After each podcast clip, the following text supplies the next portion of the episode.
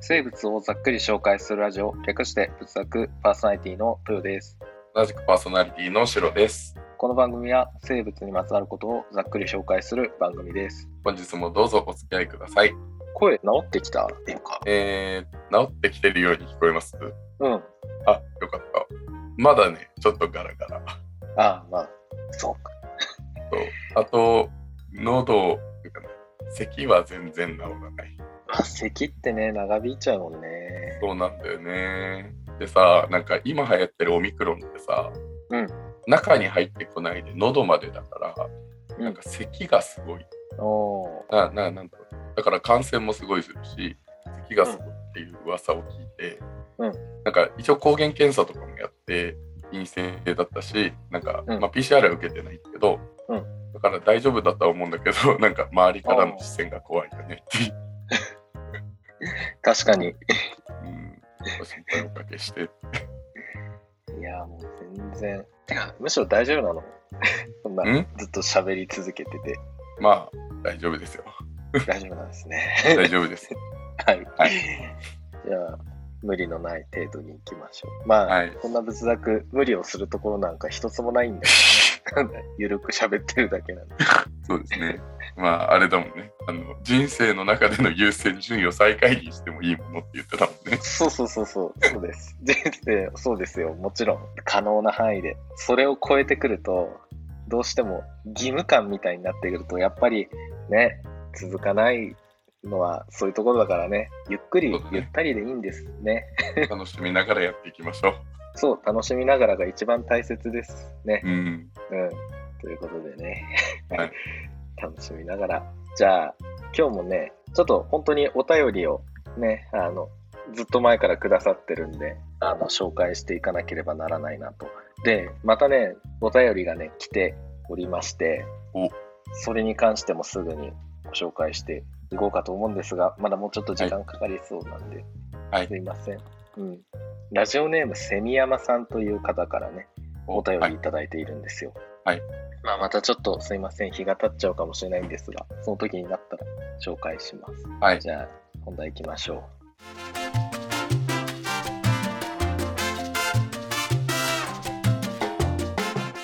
はいでは今日は何を紹介していただけるんですう。はかい、今日は、無知の知、あ、先生言ってこなかったね。もうかぶせてこう、行こうかなって思 って。はい。今日は、はい無知の知、晴れさんと、ペチカさんからいただいた、鴨の橋についてね、ざっくり紹介します。 はい。はい、もう2人ともお住まいのところも全然タイミングも違くてうん。だけど鴨の橋かぶりをしたというねそうだよね。ねこれななかなかないんじゃないですかね、鴨のかな橋かかないぶよりね。ね何なんだろうね。鴨の橋。いやでもやっぱ鴨の橋ね面白いよねうん。いやですもごい紹介しがいはあるよね。うんうん。ということでじゃあ早速基本情報からいきます、はいはい。おはい願いします。まず動物界脊索動物門脊椎動物亜門哺乳綱単項目鴨の橋か鴨の橋属の鴨の橋ですはい、うん、これわかるよね鴨の橋鴨の橋って言われてイメージつく。うんそうそうつくかって ことなんか、ななんか、地べたに這いつくば。もう言い方悪いね。 なんか地面に地べ た地べたに這いつくばってる。まあ水中か。うんでもなんかくちばしとかあるあそう哺乳類。そうなんですよそう哺乳綱なんで哺乳類なんですよねうん。だけどもうこれからせねあの紹介していくけど全然ね哺乳類っぽくないっていうかこれなんか結構前になんだろう剥製で持ってこられた、ね、別の国の人がすごい驚いてなんだこれはみたいなねうん。ずっと仰天していたみたいな話もあるぐらいねやっぱり面白い見た目からしても面白い生き物だなって思いますうん。そうだね。ねあじゃあ学名は なんて読むんだこれ 毎回調べたらいいのにオミソオミソリンカスアナティヌス、かな。ううんん。おみそインカスアナティヌス。うん。俺もそう読むかな。そうだよねオミソリンカスアナティヌスだと思います、はい。調べ調べてみてくださいうんはい、でこのオミソリンカスっていうのは、 うん。古代ギリシャ語でなんか鳥とくちばしの意味がある言葉でできてます。ほううんでアナティヌスはカモのようなとかカモに似たっていう意味があるみたいですね。ああ、なるほどねうん。ということはもうなんか哺乳類っていうイメージはなかったんだね。ねなんかここ目をつけたからだともう完全に鳥のイメージしかないよね。そうだよね。そうちなみにこれ少し前までこの俗名のところね一番最初のこのオミソリンカスじゃなくってプラティプスっていう、うん。平たい足っていう意味の俗名がついてたんだけどこれねうんすでに甲虫類、ね、虫でね使われている俗名だったのでこのオミおソリンカスに変更されていますなるほど。ではつい最近までねこのプラティプスだったみたいようーんうん。確かに平べったい水かきのついてる足だもんね。ねそうだろううね、ん。うんあとこの分類的にこれすっごい珍しくって、うん。うん、現在でこの単項目に属してるのはカモノハシカとハリモグラ科のこの2つしかいないで全5種しかいないんですよ、えー、うん、めっちゃ少ないわけね、うん、確かに。ね、でこの単項目ってこれ穴,、うん穴が、まあ、単だからね単独ってことだから一つってことなんだけど、これ何の穴かっていうと、これ前回足なしイモリでも話したんだけどこうのん糞尿生殖が一つになった総排出口のことを、うん。まあ、そこの穴のことを単項って言ってるんでこれ単項目ああ、なるほどね。そうなんですよだからここもねちょっと珍しいところだねってうん。総排出口があるっていうのはかなり珍しいねって感じ、なんかもう哺乳類の中でも特殊っていうのはよく言うじゃん。うんいろいろなところで哺乳類なんだけど別の鳥類の特徴を持っていてみたいなのはよく聞くけどこういうところもやっぱ哺乳類っぽくないそうだね、うん、うんこういうところもね、そうなのよ。じゃあ、これからどんどんまた変わったところをね、はい、紹介していくんで、は、はいいえっ、と、分布は、うん、オーストラリア東部とオーストラリアのカンガルー島で、熱帯雨林からこの積雪のある山地の河川や湖に生育してるみたいね。はいうん、まあ、だから、川、水がないとちょっと嫌だなって感じの子なんだね。そうだね、でも熱帯雨林から積雪のある場所ってなんかすごい幅広くないね、幅広いよね。うすんごい。うん。暑いところでも寒いところでも行けますよね、ううんん。そうなんです。はいで携帯はオスの全長が45から60センチで体重1から3キロくらい、うんでメスはこれよりちょっとちっちゃいだから60センチとか45から60センチもうちょうど可愛いサイズだよねうん犬みたいな感じ小型犬小型あー確かにワンちゃん猫ちゃんと同じぐらいかなうんでかいでかいトカゲと一緒かなみたい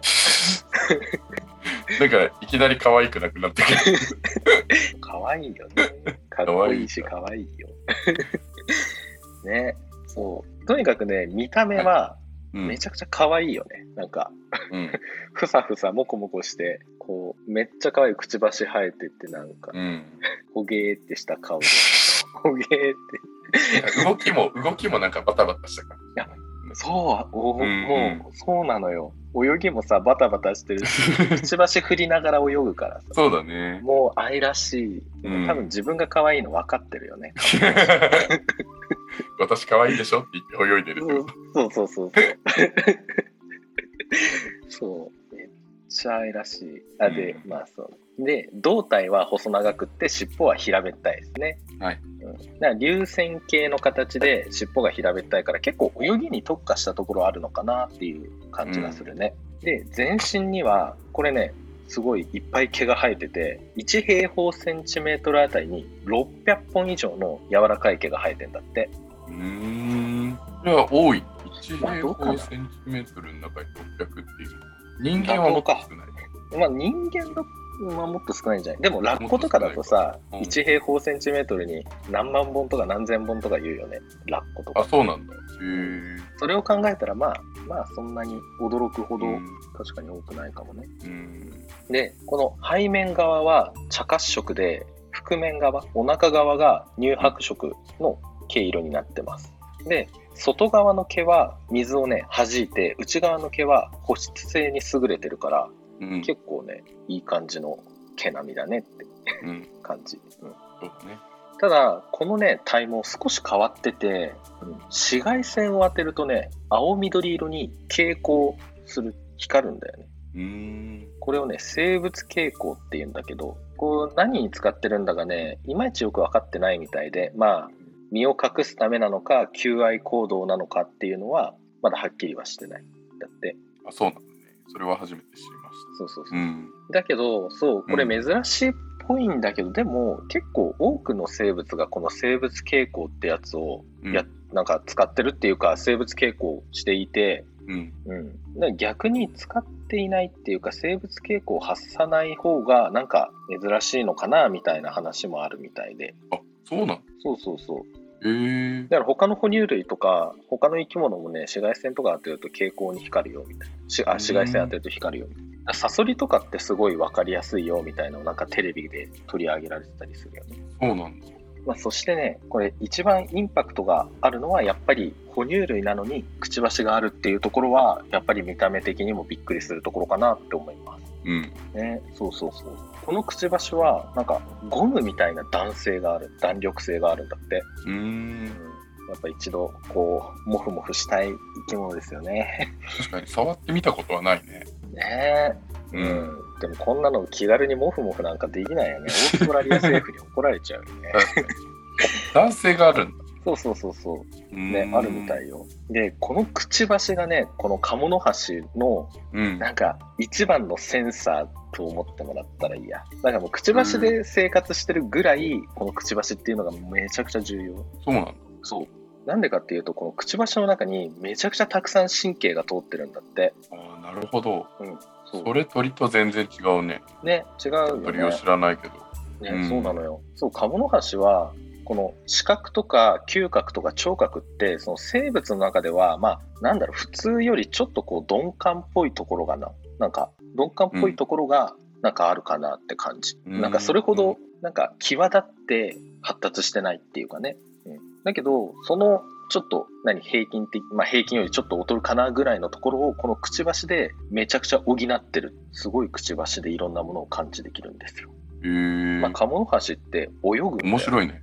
そうそう、うん水の中に入って、でこのくちばしで獲物のね生体電流を感知できる、うんまあ、エレクトロレセプションっていうやつだねえ、それもくちばしでできる。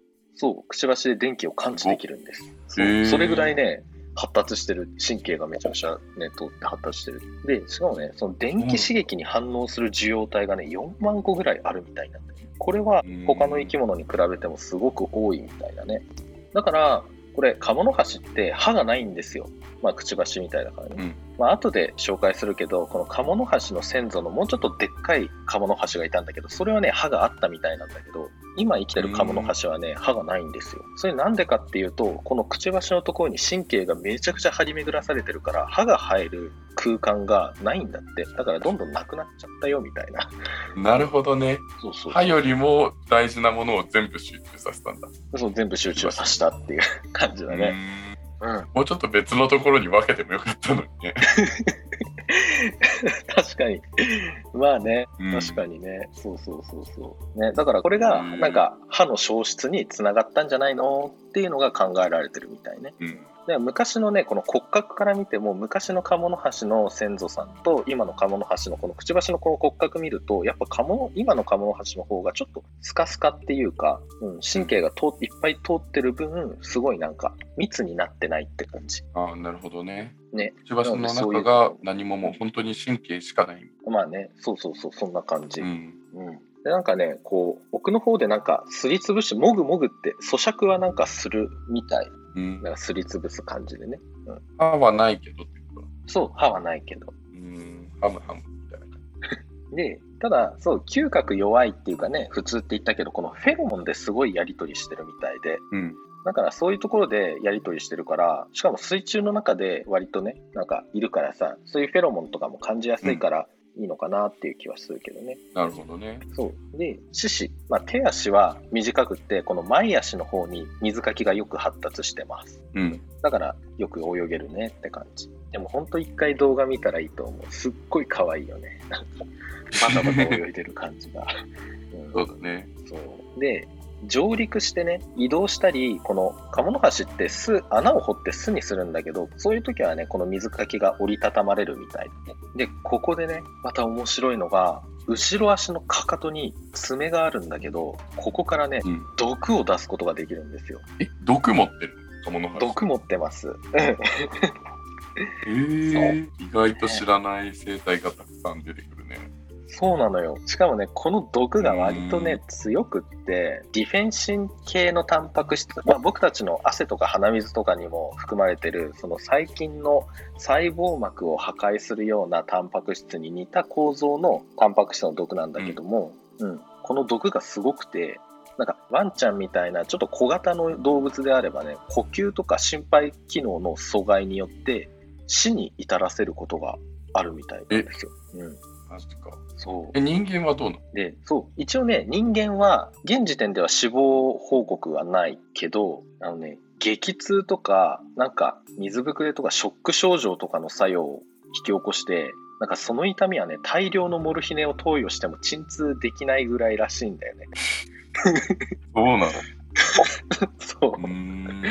そうさらにそ痛いんのだそうさらにこの腫れは傷の周囲から急速にブワーって手足まで広がってこの腫れ上がった幹部が数ヶ月間麻痺したっていう報告もあるらしいのよえーやばい、それは。やばいね、これ。やばいね。そうなの。え、ちょっとじゃあ意外とね気軽にカモノハシとか抱っこしちゃダメってことそう気軽にね、もふもふできないよ。 だけど、これね、そうのん爪があるのは、オスだけなんですよ。うん。ああ、なるほど。そうそう。なんかね、繁殖期にその毒の生産量が増えるから、なんかこのオスの強さを主張するものに使われてるのかねって感じ。オス同士のなんか対決みたいなの分かるんかね、飯の取り合いみたいな。ね、それもあるんじゃないかな。繁殖期に増えるってことはね。それにしても攻撃力強すぎない。ね、攻撃力強いよ。もう相手殺したわけでしょそうそうそう。ねやばいよねっていう。 うーんでちなみにメスはなんか赤ちゃんの頃はあるんだけど、成長に伴ってどんどんこうなくなっていっちゃうらしいああ、なるほどね。だからモフモフするんだったらメスがいいかな、いや、成長したメスを探す。探せばモフモフしていいってことね。そうせそれだったら OK だけど間違ってオスも グサって刺されたらもうとんでもないことになっちゃう からうそれかもう後ろ足には手を近づけない。んねそううーん。まあ珍しい生き物だからそんな簡単に触れたりはしないんだけど まあ、それはそうだね。その辺にいるわけじゃないもんね。そうめちゃくちゃ珍しいので、日本にいないもうオーストラリアにしかいないからうん。で生態はなんか群れを作らずに単独で生活してるみたいだねで夕方とか早朝に活動が最も活発になるこの白明白母性っていうねそういう生態をとってますでこれ結構水生動物であればね結構何でも食べるみたいなんか川底でこうくちばしでいろいろ感知してなんか川底の生き物結構何でも食べるみたいだねなるほどね。小魚からカニからいろいろ食べる。そうそうそうそうそううーん。でね、これも面白いところで、繁殖形態は産卵なんですよ。卵を産むんですね、うん哺乳類なのに。うん。これはよく言うよね。なんか哺乳類、卵性の哺乳類。そうなんですよ。うん、これめちゃくちゃ珍しいよね。うんそうだね。で、これね、巣穴の中で1回に1から3個の卵を産んで、卵の大きさはうん1.7センチぐらい。まあ割とちっちゃいかなって感うん。じ。で、卵の殻はなんか薄くってね、弾性があるみたいだね。で、粘り気のある物質で覆われてます。透明ってわけではない。うん、透明じゃないみたいね。うん。で、大体10から12日ぐらいで孵化して、子供は生体の4分の3くらいの大きさになるまでで離乳して、約4ヶ月で独立する。そう だね。やっぱすごい自然界の生き物独立までが早いですね。で、ちなみにね、この授乳のところも面白いところで、哺乳類には珍しくてうん乳首がないんですよ。乳腺がね、あって、そこで授乳してます。乳腺から直接って。そうそうそうそうそう。うーん。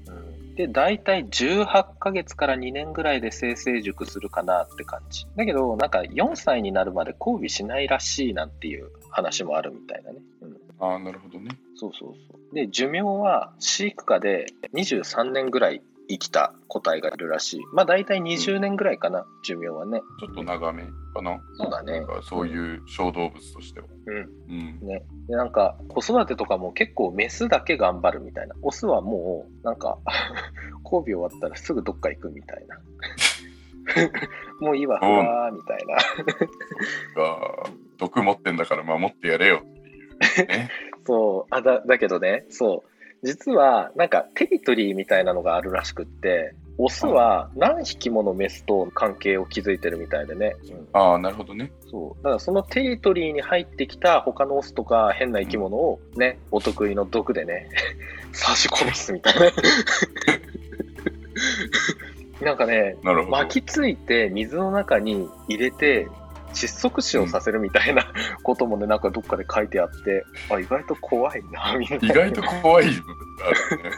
そうそうそうだからねあの僕オもスはパトロールしてるみたいなねそのテリトリうーーを、うん。んなるほどね。そうで保全状況としては NT なんですよ。NT これ準絶滅危惧種に指定されていてこれねざっくりポイントなんですが、うん今のところ絶滅の危険性はないけど生息地の変化などがあると将来的にはやばいかもねっていうのがこの NT です。ああ、なるほど。うんあれかなんか、まあ生息地の変化ってことはそこにしかいないからってことなんですだね。ろうね。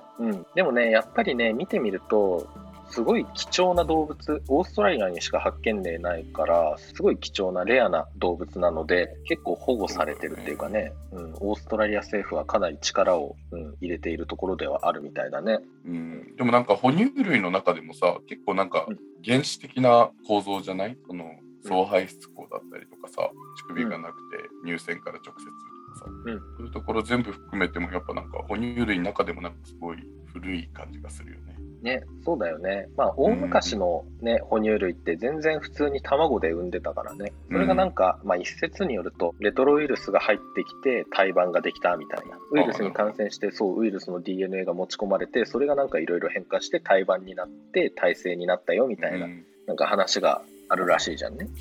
うんだからそれ、そう、哺乳類はね、かつてはね、卵を産んでたから、それがスタンダードだったんだけど、まあ今はね、卵を産む哺乳類はね、このカモノハシとハリネズミしかいないっていうね。うんあハリモグラかハリハリモグラしかいないよっていう、うんそうなので期限ね大体ね約1億8760万年前ぐらいにこの単項目が他の哺乳類からこう分岐して、うんで5460万年前くらいにこのカモノハシとハリモグラが分かれたらしいんですようんなんか最近の研究でねゲノム解析なでるほだど。から、もうめちゃくちゃ、まあ、さっきも言ったように、太古の哺乳類の形質をね、すごい今も受け継いでて、うんだからね、あれだよ、もうダーウィン先輩からもね、生きた化石って言われていたらしいよ。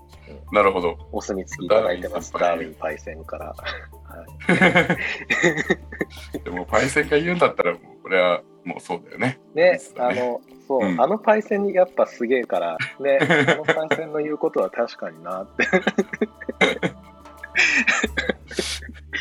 その口が言ってんだっていうね。本当よ。